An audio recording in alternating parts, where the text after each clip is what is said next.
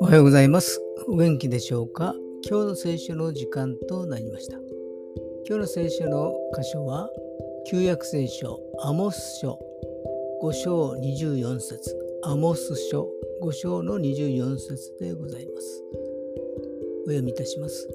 洪水を水のように、義を絶えず流れる谷川のように流れさせよ。アーメン。アモスのメッセージは主に立ち返って生きよでした。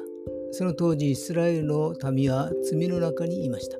そして悔い改めようとはしなかったのです。終わりの時には不正をなす者はますます不正をなし、聖なる者はますます聖なる者となると書かれてあります。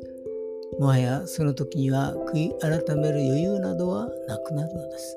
今が救いの時なのです。